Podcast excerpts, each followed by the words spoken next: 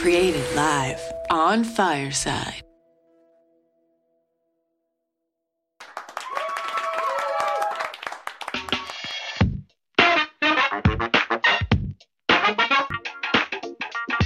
Welcome to Office Hours with Dr. De Veau on the Fireside platform. Thank you very much for being here. This is our once a week glimpse into current issues in higher education here in the United States. And uh, I want to welcome all of you. If you're new to the show, please uh, settle on in. We're going to give you a little orientation in just a minute.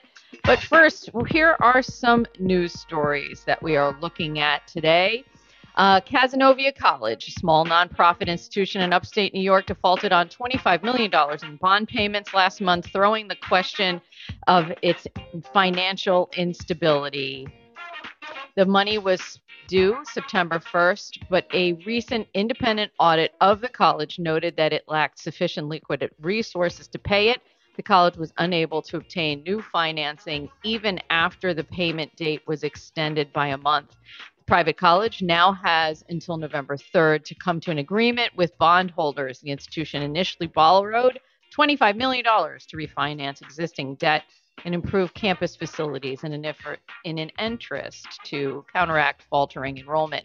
Uh, the dollar for students to attend is $54,000 right now. And what we see from their uh, what they're actually bringing in in terms of their discount rate is $18,000 a student. So uh, this is very relevant to some of what we've been speaking about in terms of uh, tuition resets and what's going to be continuing to happen.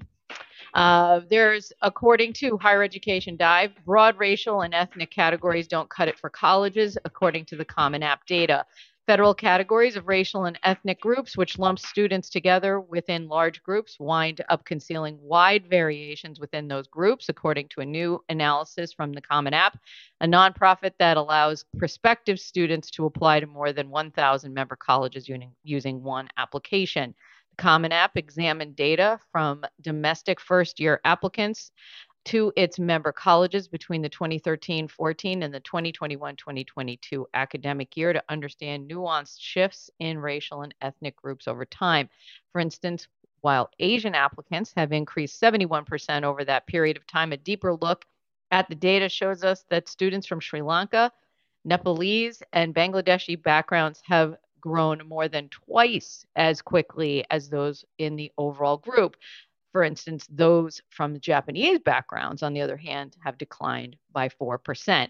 Uh, to the group, without more detailed data, colleges could miss out on having an accurate understanding of the student bodies that could inform admissions practices and student support services. This, along with upcoming uh, Supreme Court decisions, uh, may be very interesting to watch. And then finally, uh, over the last few days, uh, the Biden administration officially launched the application for federal student loan forgiveness. Um, the beta version came out over the weekend with 8 million people applying over the weekend. Uh, and yesterday, Monday, uh, the full scale application was out. A uh, few things that we want to keep in mind for our students, our alums, and people who are using it that what we know right now is that the scammers are out. So, five big red flags for forgiveness scams. Uh, first and foremost, please, please, please make sure your students and your alums are using studentaid.gov forward slash debt relief. That is the only website that should be used. Don't use any other sites. Um, there's no fee to apply if you're being asked to put in a fee. That is a scam. Um, if it's asking you to upload anything, that is a scam. Do not upload anything. Email updates coming from odd addresses. Make sure you're checking those addresses. Make sure they're actually the Department of Education and such. And uh, that uh, big scam out there that always comes up. We see it every day. Promises to help you qualify for a fee. There are no fees involved. So make sure, again, you are sending your students and your alums to studentaid.gov forward slash debt relief. It is a free application and you do not need to upload any financial documents. So again, welcome to Office Hours with Dr. De Veau. We are here almost every week on the Fortif- on the uh, excuse me the uh, Fireside platform. Uh, and we do replay here at uh, Fireside, as well as on Apple Podcasts, iHeartRadio Podcasts, and on Spotify. So please keep us in mind and keep following. So what you can do to help us promote the show right now is if you go, if you're right here in uh, in the show, and I see some people in our audience, what you do is you go down to the uh, hamburger menu in the lower right hand corner. You're going to click on that you're going to click on broadcast to the world. That's going to take you to an opportunity to copy and paste it into one of your uh, your social media platforms, whether it be Twitter, LinkedIn, Facebook, whatever the case may be. Love to have you share the show. You can also participate using the Q&A button. You can actually click there and you can uh, post a question. And if you want to come on up on stage and ask a follow up question, you are allowed to do so. So just request that. Um, and then finally, we have our react buttons down at the bottom of the screen. And so if Parker says something super funny, you can like sure Taco Bell's the can. best fast food. you can actually laugh at his jokes. So that would be very fun. So there you go. So I am thrilled to be here today with one of my favorite graduate students, one of my former favorite graduate students. Uh, and today we are going to focus on something what I like to call uh, the House of De Veau. Uh, I have hundreds of gra- past graduate students and thousands of past students who have been part of my life. And uh, every so often, I like to bring people here to discuss what's going on in their lives, what have they learned about uh, life, liberty, and the pursuit of happiness. And I like to ask them, specifically my former graduate students, what could we have done better to prepare them? So Hey, Parker Hess. Hello. Welcome to Hi. Fireside. Happy to be here on a Tuesday afternoon, right? Right. Happy exactly. fall. Happy fall. And Parker, you join us from, tell us a little bit about yourself. Tell us where you are right now.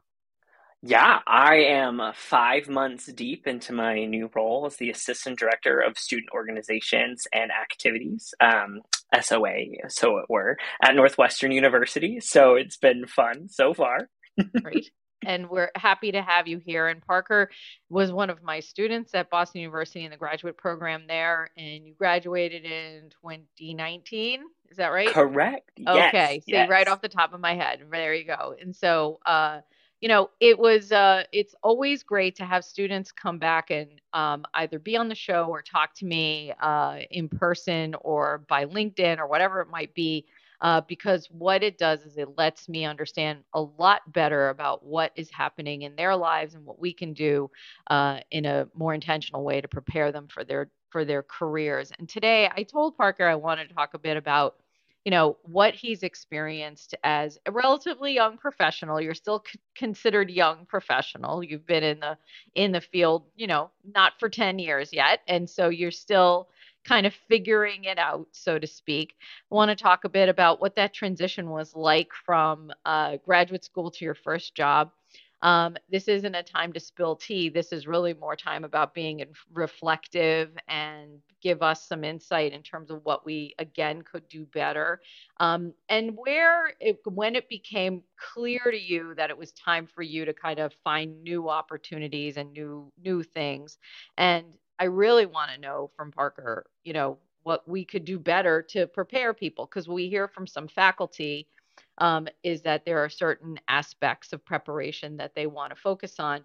While uh, what we hear from employers and even from graduates, there were areas that we miss out on in terms of the preparation. So, uh, we're going to talk a little bit about that. But first, I want to talk about your handle that people see on the screen here.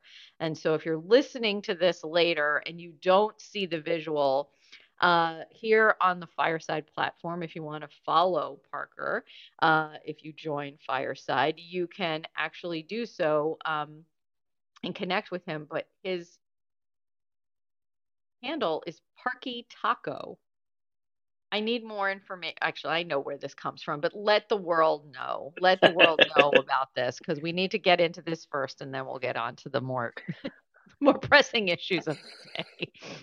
Yes. So Parky Taco has long been my brand since arguably 2015. Um, I grew, I was living in a house that was two houses up from the local Taco Bell. So undergraduate is at Southern Utah. Shout out to Cedar City, right? And so I went there, what, three, four times minimum a week. Um, and one day a friend was taking me there before an event. She's like, You're like Parky Taco. Mm-hmm. And I was like, Oh my gosh, I love this. Um, so I finally got my first official nickname, nickname ever and loved that. And then actually have used that to kind of build up my identity a bit of myself professionally. I have this weird, sometimes it's hypocritical, but like this rebellion against professionalism. So I will talk about how I'm Parky Taco in interviews. I will introduce myself to new staff as such. People are, are you like, are you K Parker? Are you K? Are you Parker? And I go, any which way, I'll throw in Parky Taco if we ever get Taco Bell together. But the the the the moment here with the Parky Taco that it captures is that people come together around food a lot. Mm. So on my mm. hardest days, I will I need to feel a little good. Like I will definitely lean on food if I've gone to the gym. I've done the other healthful things, but like Taco Bell is where I go to feel a lot of joy, especially that Baja Blast. Um, and on my really good days when it's like, hey, let's celebrate this win, let's go to Taco Bell, let's cater in some Taco Bell, right? So Taco Bell is like where I I, I come together to center myself with people that I love being with, with food and drink that I also doth enjoy. Um, yeah. So I really lean into that as like to build connections with people. So you know the question you brought up the baja blast what what is that mm. a baja blast is an exclusive flavor of mountain dew only sold at taco bell except over the summer they do limited release in bottles and cans in select grocery stores um, it is delicious um, and if you could pour one out on my grave when i die that'd be great stop okay. Can't. Sorry. Like, no, that's but that's a little morbid. But uh, but I will say this is that you have taught me a lot about Taco Bell. I always mm-hmm. like to learn things from my students, and so you have taught me a lot about Taco Bell. And the sad part was when you were a student at BU at Boston University, there was no Taco Bell on campus, but up until probably four years before you arrived, there was a Taco Bell right there in the heart of campus. How did that make you feel? Do you feel like Boston University kind of turned its back on you at the time?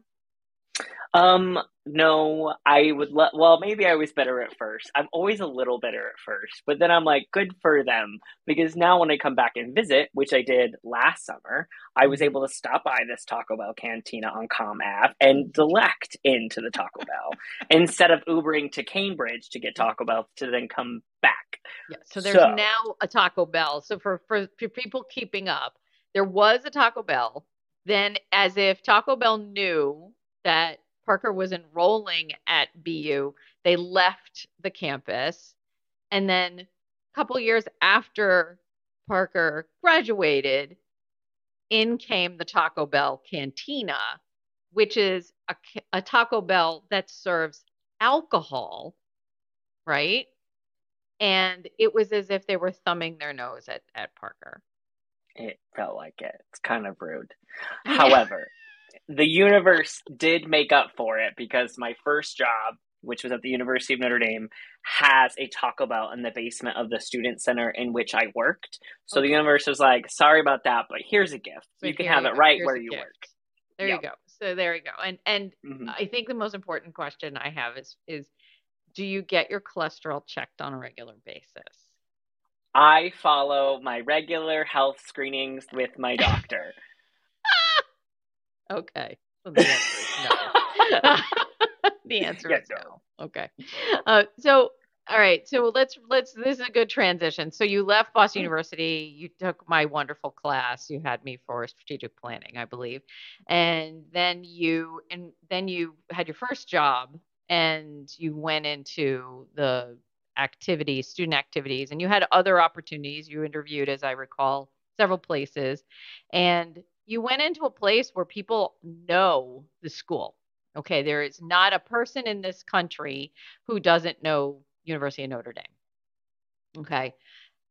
Let me ask you this question. When you got a job at a place that everybody it's basically everyone knows the name of it people who never attended are fans of the place. They watch the games on the weekends et cetera et cetera. Did that change people's understanding like your family people your friends people who know you about what you do who may not have been tuned in? Did they have a new appreciation of what you did because you went to a place that was so visible and name recognition yes and no. Because okay the funny part is that everyone knows the name. Nobody knows where that school is at. like nobody knows that, like, or thinks that the University of Notre Dame is in South Bend, Indiana. And to be honest, when I found that out, I was like, oh, that's where this school's at. So even I learned. What I found very fascinating, and I had this conversation with a couple other colleagues. It's um, so like I work at Notre Dame, and like highly competitive job. Yeah, absolutely. But when I got in, my family treated it as like I got accepted into Notre Dame and like they're like, oh my gosh, it's so impressive. What did you have to do? And I was like, interview? Like I didn't need straight A's for this job. right, Um, right. and they were like, oh, so, oh yeah. And so what's really weird is when I was, and we'll get to it later, like moving for another job, my, my older sister very much was like, well, what's going to be higher level than Notre Dame? And I was like, Mm. ah, it's not how this world works. Like there's Yeah. like Notre Dame like might have like a lot of great accolades for being getting a degree, but in terms of jobs, like it's just a great job. Mhm. But like it's like you don't really go up or go down. You just find more of what your niche is and what kind of school you want to work for. Um, so that kind of they a lot of the family was like, oh, so it's not okay. So it became I don't know they weren't disappointed, but they were like, okay, so it's not as cool as like getting accepted full ride scholarship being the quarterback of the Notre Dame football team. You're like, Right. no, like it's a full time job actually. Exactly. It's a nine to fiver, if not more, because you were doing student activities during a pandemic, but we can talk about that potentially later. We don't have to talk too much about the pandemic because we're kind of pandemic doubt. But um but now you you went in and I think one of the things I told you I really wanted us to talk about is like how prepared did you feel and what were some of the things that you know uh, we would benefit from in terms of understanding some of the difficulties that uh, maybe new professionals might have, especially you left Boston. You had a lot of friends who stayed in Boston. You had friends who went to other parts of the country. Did you were you the only person from, you know, kind of, kind of your cohort that went to the Midwest and with that did that come with a little bit of isolation? How did that feel? Um, not so much because I'm used to like I moved from Utah to Boston with no friends, which so I was Mhm. kind of used to that. And in fact, I When you say no down- friends, that makes it sound super Oh. depressing, and I know that's not what you it was more like independent, right? There you like go. let's There you go. go. I moved independent lark. new canvas, right? Like that's where K Parker was born. It was great. um, and then I made a ton of friends while I was there. Um, and so what was interesting is I moved to Chicago with no job, in with old friends because I turned down a job and then I was turned away from another job, which was sad. I was so oh. And I remember your advice of like you could do anything for one year, and I you're right. I could have, but I would have been more miserable. I think, but uh, but then Jack was also in Tennessee and never came, or Kentucky and never came and saw me. So I'm a little bitter about that one. Okay, all right. so Um, you had somebody who was close by who never came Okay, six hours away is close by, I guess. But in the Midwest. I digress. Yes, yes. I moved from Chicago to Notre Dame again, not knowing anybody, so another clean slate. Uh, and in terms of preparation, I guess like I, after the first job, I really never considered location bound. Like when I was Mm. looking at jobs, I it, like people ask like, what are like what locations are you looking for? And I think it goes beyond just like what region of the country do you want to be in? Like what do you want to be in a city? Do you want to be in like a uh, a rural area? Do you want to be commuting? Do you not want to be commuting? Do you want to? And so, like, all of those questions I had never considered because near the end of summer 2019, that point, I was just desperate for a job. So I think I sacrificed a few things I may not have initially, which would have been like, I moved to an area which was far away from big cities, and Mhm. I know myself to be a big city guy. And so I didn't know what kind of like toll that would take on me not super mentally, but socially. Because Right. what ended up happening towards the end is like I was really good friends with my coworkers, but like my coworkers were also my friends. And to go see my actual life, like no work affiliation friends, Mhm. like Mhm. it's a two hour drive away, which was Yep. not super ideal. Mhm. The other part that I felt like I wasn't super, it, I wanted to change how we do it Mhm. is talking about negotiations for jobs. Ah, Um, okay. So happening twice in a row and and giving the advice given to me it's like oh they're going to give you a set amount and you push back or ask for x y and z things which i always do. But most jobs you hear about like how are offering their max. So when i got to notre dame and i'm happy to talk salaries like i don't hide Mhm. it. So they the salary range was like 35 to 40 40 Mhm. would be their max well, when I got the job offer, they offered me the 40. And then Mm. I did the traditional ask for a bit more. And so I did, but they were like, oh, like, we Mm. really don't know. Like, but at the time, they're like, here's the moving package. Here's the start date. Is that flexible? Here's what your hours start off. Here's like all, they gave me the whole thing that I would have asked for up front. So it felt really weird to be like, I want more, which is never bad. They couldn't, stuck with the 40, got the moving package. It was brilliant. Then when I got here to Northwestern, when I got that job offer, they were like, we're starting off a lot of our folks who are coming in new at the 58 3 mark. And I was like, well, F, like I can't really ask for more if they're trying to be equitable and they already raised Right. the salary, stuff that happened pre me knowing. So I learned a mm-hmm. lot of this after the fact. Like the salary range was actually lower than what they Right. were uh, they offered because they had just recently got it bumped up. They had done they So had done think- an institutional adjustment, so people had all Correct. gotten some kind of bump, which is a very typical higher ed thing to do. We don't go Yes. position by position. We may go office by office or grade by grade and Mhm. move people around from an equity. I'm working with uh, you know, some folks right now who are who had just gone through that and made big adjustments and people were like, "What?" You know, like but that was because decades had passed since other Yes. adjustments had been made. So it's kind of it kind of blows your mind a bit, you know, when you see that on paper. But go ahead.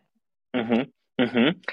So like I and so when I have like students that I write re- letter of recommendations for, or like I'm a reference call later this afternoon for another student, um, I like and they're always trying to talk about what should I like, how much should I ask for, what's the costs, and I no longer like talk about like being like yeah ask for more. Like if they're in a salary range and you know the salary range and they're offering you mid tier like cool i can work within it.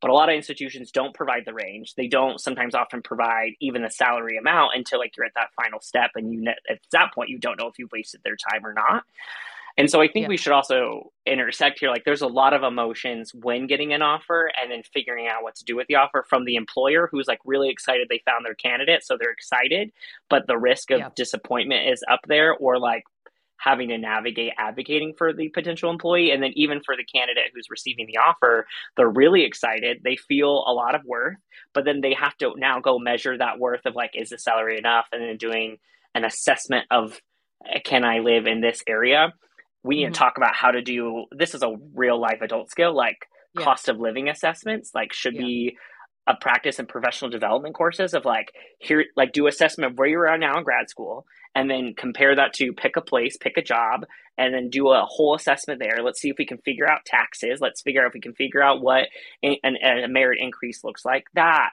would have been super helpful to know going into it to measure because i moved to south that- Bend. Do Oh, you go think that that's the, that it's the the institution, or do you think that maybe there's an opportunity here for um, rather than maybe the graduate program to do it is more like a NASPA or ACPA affiliated with the placement exchange to say, here's a workshop or here's something we're going to offer you, not necessarily at the conference or or and I, and we're going to talk a little bit about placement in a bit because you've done both online and in person Mhm. um, and what that looked like. But I know they're trying to make that program more robust. So for folks who aren't sure what we're talking about, there's something called the placement exchange. It's an opportunity for people to not only uh, search for jobs, so candidates to search for jobs at every level. They've tried very much to span it out from the entry level to mid level to senior level.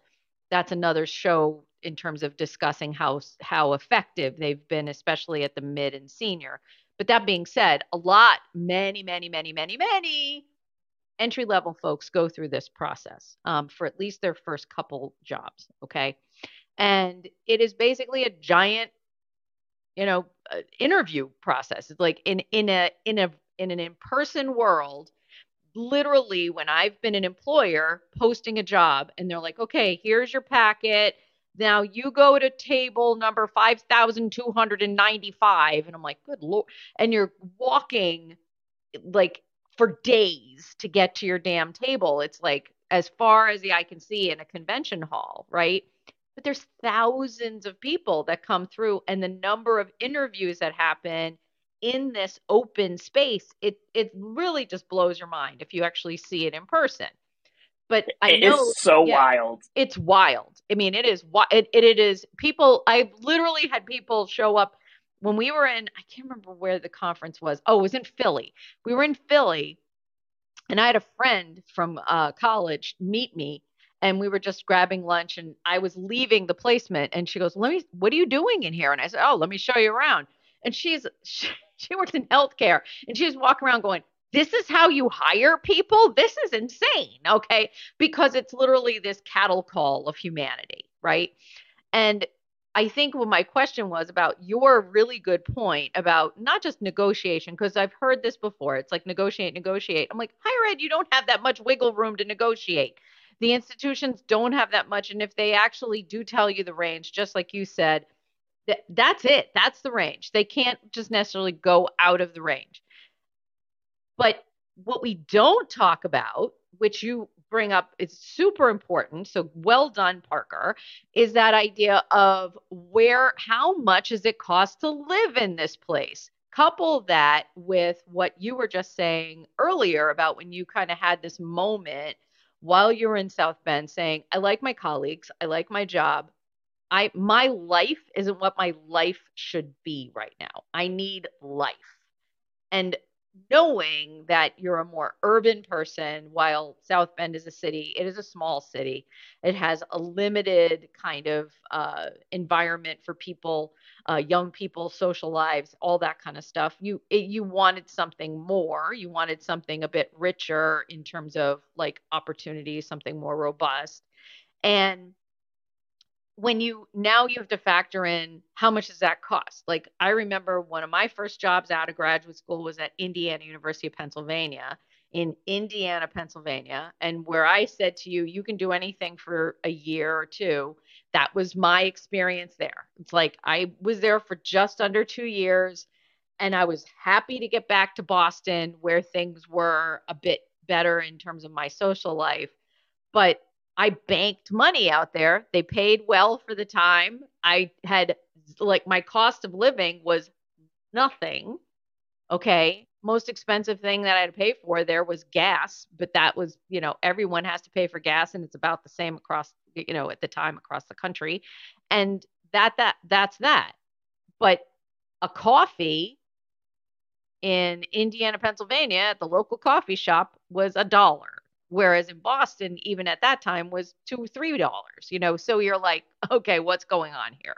So your point is super important and i wonder does it make sense for something like the placement exchange to say some things you have to keep in mind? It's not just about salary it's about cost of living it's about what does an urban rural or suburban experience look like? Your point about your whole social life being your coworkers that's another issue so whose responsibility is this? Is it a mentor's responsibility? Is it the institution's responsibility? Is it placement exchange? What do you think? I think it is the we have a responsibility to po like to share like hey things to consider and then maybe have a resource or two of like a link of like come to this website to measure your cost of living but I think it's on us to scratch each other's backs as like mentors to mentees to mm-hmm. like, have you considered this? And not right. for me to go to my students like, I'm going to do it for you. Give me your info. It's, hi, have you done this? Here's the website that you can do this. I want you to measure that out. My supervisor or former supervisor, Erin Reardon, University of Notre Dame, she's awesome. I'll just shout that out.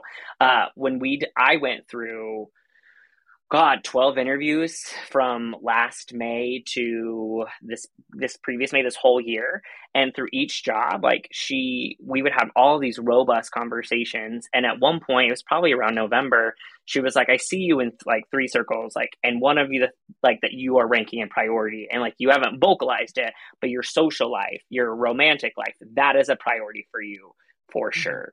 So like you want extra money to go into being able to go out and do fun things, to go on the dates, to escape when you need to.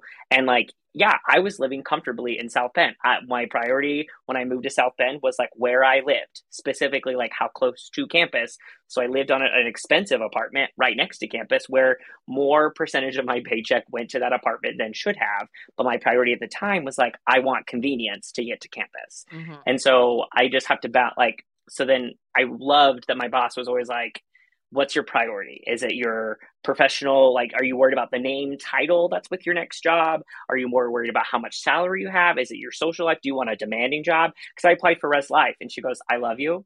But I think because of how much you want to be social, Res Life might not fit into your purview. Like, mm. and like base, and we more detailed conversations of like, you just don't think it fits your lifestyle. You would, that would actually make you happy. Right. So it, it's prioritizing those and figuring out here's the salary that's being presented. Does that support the life I'm wanting to live or working me towards where I want to live? Right, right, right. And and so let's talk about, you know, when you were trying to kind of couple this idea of like what is it that is going to make me happy personally versus what's going to make me happy professionally. When you were kind of weighing that out, who did you pull from from support? You were just talking about your former supervisor who was very um, understanding and supportive of your desire to find a new job. And, and before I get to that, though, you had a very, very supportive supervisor. We've had this mm-hmm. conversation. Some people don't have that. When did you know that she was going to be that kind of person? How did she kind of emanate that? Was it from the get go? Did she, you kind of feel like this person's going to be a little different than what maybe some of my friends or my previous experiences have been? And, and how was having a, a supportive supervisor actually helpful for you in terms of the, how you kind of gave of yourself to your job? Does that make sense? Yeah. I think when I first met Erin and like went through the first couple weeks, I felt I was being guided. I, I was her first full time professional staff member she supervised. So she supervised graduate assistants and student staff before, but I was her first full time, and she was my first full time. Like Jen Leal, who is the assistant director at BU, was like my supervisor. Like I was as a full, st- I was grad, so like this, like we're both nervous. So aaron and I were both nervous, I think. And the moment that I knew that she was an excellent supervisor is I got really sick um, throughout that first fall. Like I was going to the doctor left and right.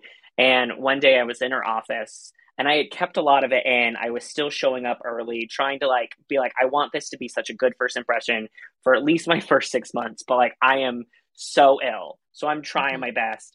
And she was like, Hey, I just I had my one on one with my director I my director asked if you were okay because she just kind of noticed that you looked a little sick, and I said I've known you've been sick, but like I just her aside, I, I reassured her that you were fine, but like, are you actually like I won't tell her if you don't want me to, but are you actually? And I remember crying in her office talking about how I was really sick, and I came clean with like what illness I was facing. And I was like, I'm so sorry if it showed up at work in a bad way. And she had this beautiful saying that came from our director, Karen. And it was, uh, it was like your personal life will affect your work because like you could separate them all they want, but like if you are drained and sick in your personal life, that's just you can't become a whole other person in your work life so they will impact each other i'm so sorry you're going through that what do you need and it was like the question of like what do you need? Which was like oh my god my boss actually super cares about me. And when i like and i just knew that moment. So knowing that my boss was always going to show up for me where it like really counted made me mo- invest more into our relationship. And it has like i believe the most important relationship I have in the professional environment is with the one that I supervise and who supervises me. So even in 2020, Aaron and I put together a NASPA presentation about like help of being supervised. And it was Brene Brown because I'm all about her and like how we use that approach to inform our relationship. And there was a lot of times during the pandemic where like she would be down out for the count, either with her own emotional struggles or like she was ill. And mine would show up when I was ill or completely overwhelmed, as the pandemic did to a lot of us. Mm. And the amount of grace that we immediately gave to each other. Um, we actually got into only one serious argument ever where we were both immature towards each other. And it right. lasted all of 10 minutes because she walked into my office. She goes, I didn't handle that well. And I go, I didn't handle that well. And she's like, I'm so sorry. And, and I was like, no, yes. Well, we built more boundaries on top right, of that. Right. Like, hey, whenever we're like really hot headed, maybe. And so that's, and so we committed to holding each other. And we've had several really uncomfortable conversations, like, and difficult conversations with each other. And like, they, I don't think we would have made it through without some of Brene Brown's work and us committing to each other for that. Well, and I think that what you are explaining, which I think is super important for people, especially young professionals, to realize this is that, you know, when you really look at it, okay, there are going to be some things that you have to factor in to um, joining a team, coming to a campus, whether it be, you know, we all talk the salary, we all talk about is this going to be a springboard type of job? Is this going to give me the experience that I need? Um, it's hard to kind of factor in the supervisor piece because you really don't know what someone's going to be like until they're doing it in action and doing it in practice. And you talked a bit about like we don't ask the right questions. We we say to people, well, we want to do a salary negotiation. What we really should be doing is a cost of living assessment. Okay. Is there something that we need to be asking about that uh, and coaching young professionals to kind of wheedle through that idea of what's a person going to be like as a supervisor? I would say it's, and we started doing this in grad school, and then I really applied it to this last job search. Is the specific questions you get to ask. Like, mm-hmm. I, you know, at the end, you always get the time at yeah. the end to ask questions. I always, I, I, I often recycled questions, but I would have a journal, still have it somewhere, and I would write all the questions I would initially have. So that way, if the time came and like I'm exhausted and I don't have them, I have it written down. Mm-hmm. But like, if I'm like, okay, this person's my supervisor, even if it's in a large room, I will ask how they supervise. I'll try to tease out that. Yeah. And that's why, like, I always put the Parky Taco thing out there to see how people respond to it. Mm-hmm. Um, because I could tell in some interviews, like some advisor was like, uh, I'm not really a silly person. I'm like, that's you don't okay, have to that's be, but fine, I know for me, but then you kind of go. Okay. Yes. Yeah. But I also make it very clear in the interview, if I have a one on one with the supervisor, I talk mm-hmm. about Aaron. I talk about our presentation at NASPA. I talk about Jen. I talk about what my expectations are in a supervisor to know so they know how serious I am about you will make or break this job for me. Mm-hmm. What is it that you're offering? Because it's mm-hmm. also that flip side of like, I'm as the candidate and I'm interviewing you yes. um, for this. And there was a particular interview that was over Zoom and I noticed no one was paying attention to me, and people had to hop off early, and no one really was giving me solid answers to questions. Mm. And I just knew that it was not a place just based on like me putting energy, and it felt like it being sucked out. Mm. So, like, it's also easy to, to me, I've been able to read if I'm going to jive with a person or not via yeah. even a virtual energy uh, mm-hmm. interview with teams or an individual. Right. Well, and I so let's talk about your when you knew you were ready for something new. Okay. And that what I kind of like to call that idea of like your newish professional kind of thing. It's like you've done one. Mm-hmm. You've done one.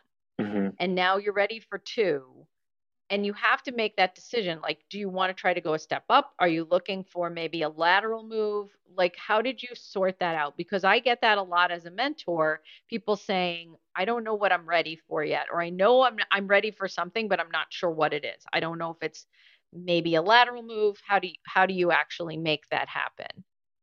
Yeah I think to know when to move, you have to know thyself. So during the panorama, I went to therapy the a lot panorama. just because Everett got so many names for it. But uh, went to therapy as most people should be in therapy, even if it's for routine maintenance. And a lot of those conversations came out that like I've been trying to give this place a chance, and it's just not happening for me. Uh, I I my I really value myself having a broad friend group, and it felt limited at Notre Dame, uh, like or at South Bend. Like my friend mm. group was my work people. Like, and I love hear me say I will fight anybody who ever tries to take them down. I'm out there for you, Devin and Casey. But um, I just knew it wasn't offering what I wanted it. And but I was also looking at my resume and looking at the op- the things I had to add when I finally sat down at a bar and like built my resume. I was like, wow, I've done a lot here. I feel like I have enough. Did you to build say. your resume at a bar? Yeah, I do most of my most profound things at a bar. Okay. I it's great. That. It's what I do. I, uh, you know what? If people can do it in a coffee shop, I don't see why you can't do it at a bar. Yes, we should talk about the. I forget what his name is, but there's a peak time of product, productivity after beer too. That you hit a peak of ultimate productivity before it just skyrockets down. We'll tell you about the science. but so upon that, um, I I realized in 2021 in the summer, I had been driving up to see my best friend in Chicago, currently at, actually in Evanston, and I was like, I want to be here. So mm-hmm. it's now time to do a search. It is time to go and see where the wind blows for right. me. And so I just started applying for job. I, I saw a lot on the interwebs and I was like, I'm going to apply for this. I'm going to apply for this. And as soon as I felt comfortable telling my boss that I was searching, she was like, Oh my gosh, I'm so excited for you. She goes, Hear me say, I'm also very sad. But she was like, The biggest thing for me is you're going to land in a spot that is going to be right for you. Because she, uh, her and I also had developmental conversations about how I was struggling, and she would give me ideas of like how to re-engage with the community, if I can get more volunteering, how I can make more friends, and more other staff across the institution. And I had given some of that a try, but I think I had ultimately it was on me to realize I had quit on the city of being like, I just I'm not going to put any more roots here. So I just decided to grow air roots and be and stay uh, planted, but also looking for the next thing. So I would walk in and be like, I've applied for these jobs during our one on one. And she would look at the job and I loved her. She'd be like, no, not for you. Or, uh, this is, up, this is below you. You're above it now. Like I kept trying to apply for coordinator roles. And she was like, she, I, she's like, I know you feel like you have a lot to learn and you do, but you are ready to be an assistant director. Hell, you are almost ready to be like an associate director. Like you can do those hard things. And then at one time I tried to apply for a senior coordinator and she goes, I get it, but come on, like come on. And I was like, mm. why? And so she would go through specific skill sets that would be on the job application. But like, I never asked her approval to apply. I would always apply for them first right. and then come back to her with like, here's right. what I'm applying for. And she'd always be willing to sit down and go through things with me to be like, no. And there were some jobs I was like, I'm, a, I'm going to apply for this, but like, I'm really nervous about this. Can you help me? And you have this truth it? teller. You, the reality is that you had a previous supervisor who was not only supportive but was also a truth teller. And and in some ways you're quite fortunate because i i'm going to be honest with you there's some people who like I, one of the worst kind of supervisors you can have is someone who blows smoke up your ass and tells you you're great and doesn't actually give you real feedback um, but then compound that by that person being completely fearful of the day that you're going to come to them and say, I'm looking for a job. And they like lose their minds. And that is mm-hmm. absolutely one of the worst things any supervisor could do. I have had several supervisors in my very long life that have like been that person like, "Oh my god, I I can't is uh, uh what would happen if you leave?" I'm like, "You will replace me because there is not a human on this planet that is not irreplaceable. Okay. You need to realize that there, there's going to be things you're going to miss about someone, personalities, certain things about their creativity or their skill set, but ultimately everybody is is replaceable. And if supervisors are walking around, like if a supervisor says to you, I, my expectation is that as soon as you're applying for jobs, you let me know because I need to prepare. That's that is not the way to do it. It is a different conversation than if I say, Parker, one of my most important days is when you say to me, I'm ready for something new. Great. Let's talk about it and let me help you leverage your experience so that you find the right job next. That's a different conversation mm-hmm. than I need you to let me know when you're looking. Because that when you say that, you're not worried about the person. You're not saying this out of empathy, care, or or love of the person who's working for you, you're literally covering your own ass to try to figure out what's going to happen next for you. Yeah. The I think there's a way to test that out. And I think for Aaron, I think I have honestly and I've, like been very fortunate, as you said, with like really great supervisors between Jen, Aaron, and now Joe, who's here, and even the my boss's boss Tracy, and then Brent. Like fabulous. And I don't know how I keep getting so lucky. Maybe I have good taste in people. You're welcome. Yeah, you might. But you might. I would say that uh, early on. no, you're the best of it, right? um, I would say for Aaron, I remember about a year and a half in, I was talking about how like I wasn't super enjoying it, and the like obviously the pandemic had a big role to play in that. Um, and Aaron was like, I know, it was like, I get it. Here's where we figure out. Here's how we can figure out goals. And then she was like, I'll never ask you like when you're job searching, if you're job searching. I honestly assume that I, she she her personal philosophy was like, if you're in a really good job, you should always be job searching. You should always get those things that come in just to be looking at like what else is out there instead of doing it in a rush where you really hate your team and you're trying to flee and you make a poor choice. She believes when you're in a good spot, you peruse at your leisure and follow things to the extent that you want to rather than like getting cornered to a spot you're like i have to fight to get out of here so i'll take whatever gets me out of mm-hmm. here mm-hmm. and but she was like i'll let you come to me whenever that happens and she's like i don't want you to rush out of here i want you to leave on your terms and when it's really good but she also had said um, that our director, who kind of like helped with the hiring, only expects people in in, uh, in coordinator roles to be there for two to three years and then move on to another role. So in fact, there would be more concern if I was staying for year four, five, and six because it's like, are we not developing you enough? Like, you are you just leaning on us? So how are we gonna move you up? So there was an honest movement of growth, and I can if I'm a good judge of people, that is what this team is also about mm-hmm. because we had you know, several people have been here for seven, ten years. Some of us are just a couple months in, and some people have been talking about leaving or like maybe one day, and they're like, "Oh, we're all here to celebrate people's victories." And Joe and I have joked about it before. He's like, "Yeah, when you start a job search, I'll just like give you a raise. Just kidding, but let me know, right? Like if you want to. Like I'm happy to be a, a support. Like I like you know the the te- teasing out how your mm. supervisor may respond early on as a joke. I joke that I'm quitting all the time. I don't really recommend that until you have the rapport. But I did that to my old boss. She has files of me quitting all of the time. Joe's like, "Are you quitting again today?" It's so funny. But find ways to tease out with your supervisor if you if you can, jokingly of like, how would they receive it? And then if you can't, my advice is something that you taught me in grad school, which I don't know how you would make this a curriculum, but the biggest thing I remember from grad school, from your class specifically, was nurturing your network.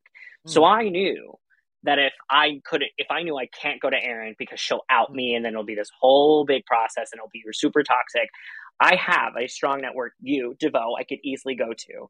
I was calling Jen at like for presentations at like two in the morning my time, asking mm. her to help me walk through this stuff. Um, I built mentors through NASPA. And Ashley Roberts was. Explain who Jen was. Jen Jen Leo um, was my supervisor at, at Boston University. Um, and so she was a really great mentor, helped me figure out my job. She, in fact, moved me out from Boston to Chicago and stayed with me for about a week when we moved. So, like, commitment, right? Um, a year ago, she bought my Uber home because I was a little out of it. And she was like, let's get you yeah. safe. Yep. I was a little tired, you know?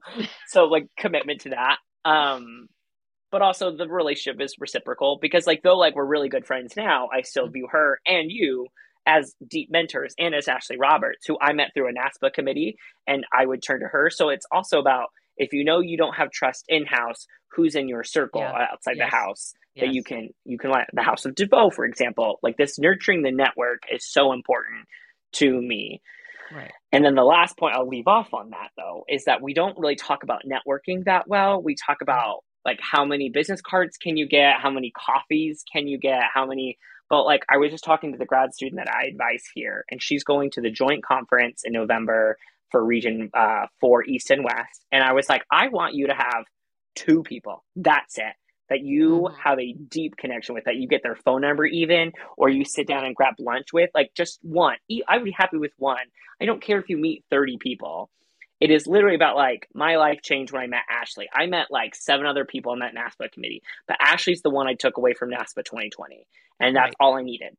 Right. She is someone I joke with. She's someone I laugh with. She's someone I call when I'm in a pinch with professional development.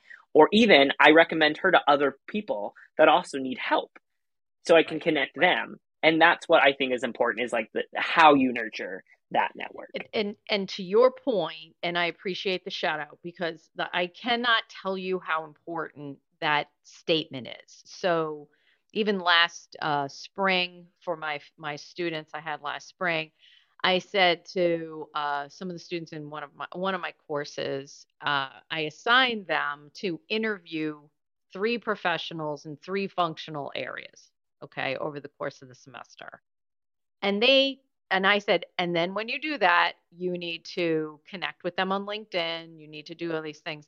Of the students who did that, I had five students get job interviews and job offers from that class experience. And these were all people who were ready for the job, right? There were some people who weren't ready to interview yet because they weren't done with school, but it it actually matters and it pans out. And you having these things, and I think if there's a theme of this episode that you've created, whether you realize it or not, is this about authenticity. You talked earlier about when you were interviewing and using Parky Taco, making sure people understand who you are, your personality, how you use that to actually tease things out. I will say that um, for the future of the field, for the future of higher ed, right now, you know, when I was interviewing, this was back in the early to mid 90s. It's a very different time where you were expected to wear certain clothes during an interview, you were expected to do certain things. I got pushback for something as silly as, okay, and I think about it now and I'm like, I can't believe we thought this was that important. At the time, scarves women were like you know those like kind of silk scarves like they were kind of an accessory at the time it was kind of hip and like you know the thing okay and if you go back and you watch shows from the mid 90s, you'll see women with scarves, right? And I had scarves with cartoons on them. Like, so whether it be Mickey Mouse or Looney Tunes or something like that. And I wore those scarves. People like, that's not very professional. And I'm like, well, people will remember me. Like, that was my whole point. I was like, this, they need to see something about me and this particular scarf, they were nice fucking scarves. Pardon my French. It's like these were actually yeah. these were not cheap scarves. They were like you know, these were not junk, these were not junk scarves. These were real. These were not synthetic. these were nice scarves. And you know, there was nothing about them that was a, that kind of cheap and ick. They were nice, okay? But they just happened to have a Bugs Bunny on it or something. And mm-hmm. people go, that's not very person that's not very professional. And i'm like well you know what? I'm not somebody who is kind of a stick in the mud not fun to have around. So why not show it in something i'm wearing? Correct. And yes. so but we right now don't get into that as as much i think. I think while yes you still want to dress what is perceived as neat and professional and that sort of thing having to wear a three piece suit like I can't remember the last time I saw somebody in like an actual suit show up for an interview. Um, a lot of time it's a jacket and a tie and all of that. But you know, d- did you wear a suit?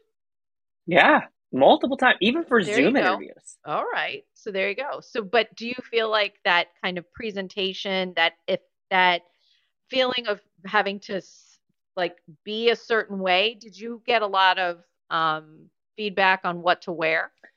No, uh, because I ref- weirdly I refuse to like let other people make that judgment for me because I very much was like I would wear at TPE in person. I wore a navy suit with a pink dress shirt and like a cream floral tie, and like not the most professional look because the first day I showed up in the navy suit, white dress shirt with a maroon tie, so it looked like classic. I felt like I was going to like a Catholic school, yeah. showing up for an interview. But then I felt more me and more silly mm-hmm. with it because like you need to like the school should know what they're buying and like Right. I'm I can put on the suit and put in effort and show that I'm here for this it's role. not professional. But I'm also cosplay. silly. That's my point. It's like you can't. oh my you- gosh, you- yes. it is not professional cosplay. You can't show up in something that you don't feel authentic about, you know? And like, here's the thing is that when we're coaching our young professionals or graduate students in terms of what they should experience,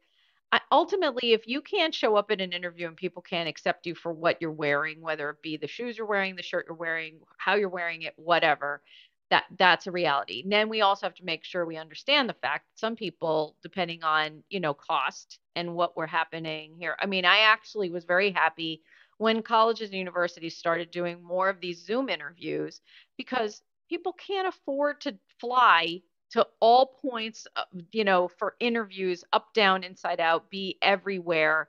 Uh, lay money out of their pockets to go to interviews because and that's the other thing a lot of people just absolutely their eyeballs roll into the back of their head and they go wait a second they don't pay for you to fly to these different places i said for interviews sometimes they do but not always like there's still schools that have these cockamamie requirements that okay well if we offer you the job you have to take it or you pay us back for your travel expenses what like, I'm sorry if that's part of your deal, you need to figure your shit out and stop that because that is not fair to the people interviewing for jobs. Period. Period. I, uh, and by the by, agree. That should tell you something about the culture of the institution that you're work you're looking to work at. Yep. There's interviewing red flags, and that very like that may be that campus's specific um, barrier that they run into, and like it's what they have to do. But I would automatically take that as a red flag and tell people not to interview for that No. if they can't. Like I like No. no, no, thanks. So this is Office Hours with Dr. De Veau. We're here uh, regularly on the Fireside Network, um, and you know one of the things that we're planning on for the next month is uh, I'm one of the faculty at the Commit to Excellence conference here in Boston. It's a great uh, boutique leadership conference here in Boston, and me and several other wonderful folks are on the faculty, and we will be live at the conference uh, with. Basically speed leadership uh, opportunities. So we will have a booth uh, and we will be broadcasting live, and participants will be able to come on into the booth and get some uh, five minute leadership coach. Uh, and uh, so it'll be a lot of fun, and I'm looking forward to that. That's coming up in the first uh, few days of November.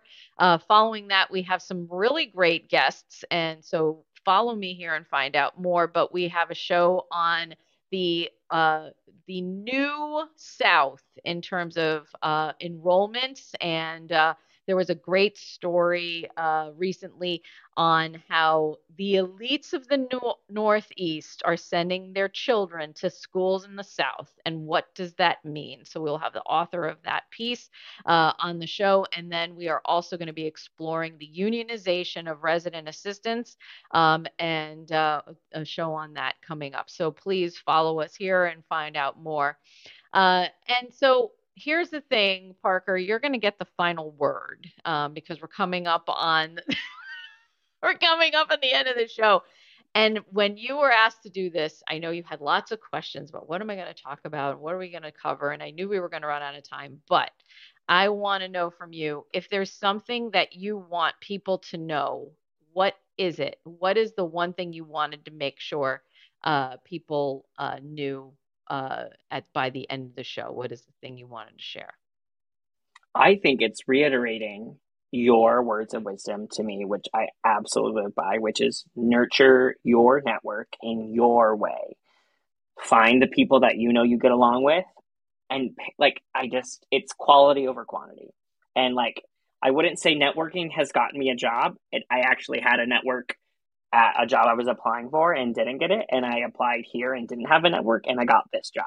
Mhm. It's not about like finding the next step. It's about those who keep you robust and those that will cheer you on and can be resources outside of it. But you don't need a hundred people to be outside of there. You need like your circle of 20 or 30, whatever that. Mine's like 50 because I invest in a lot of people. Nurture your motherfucking network so kindly.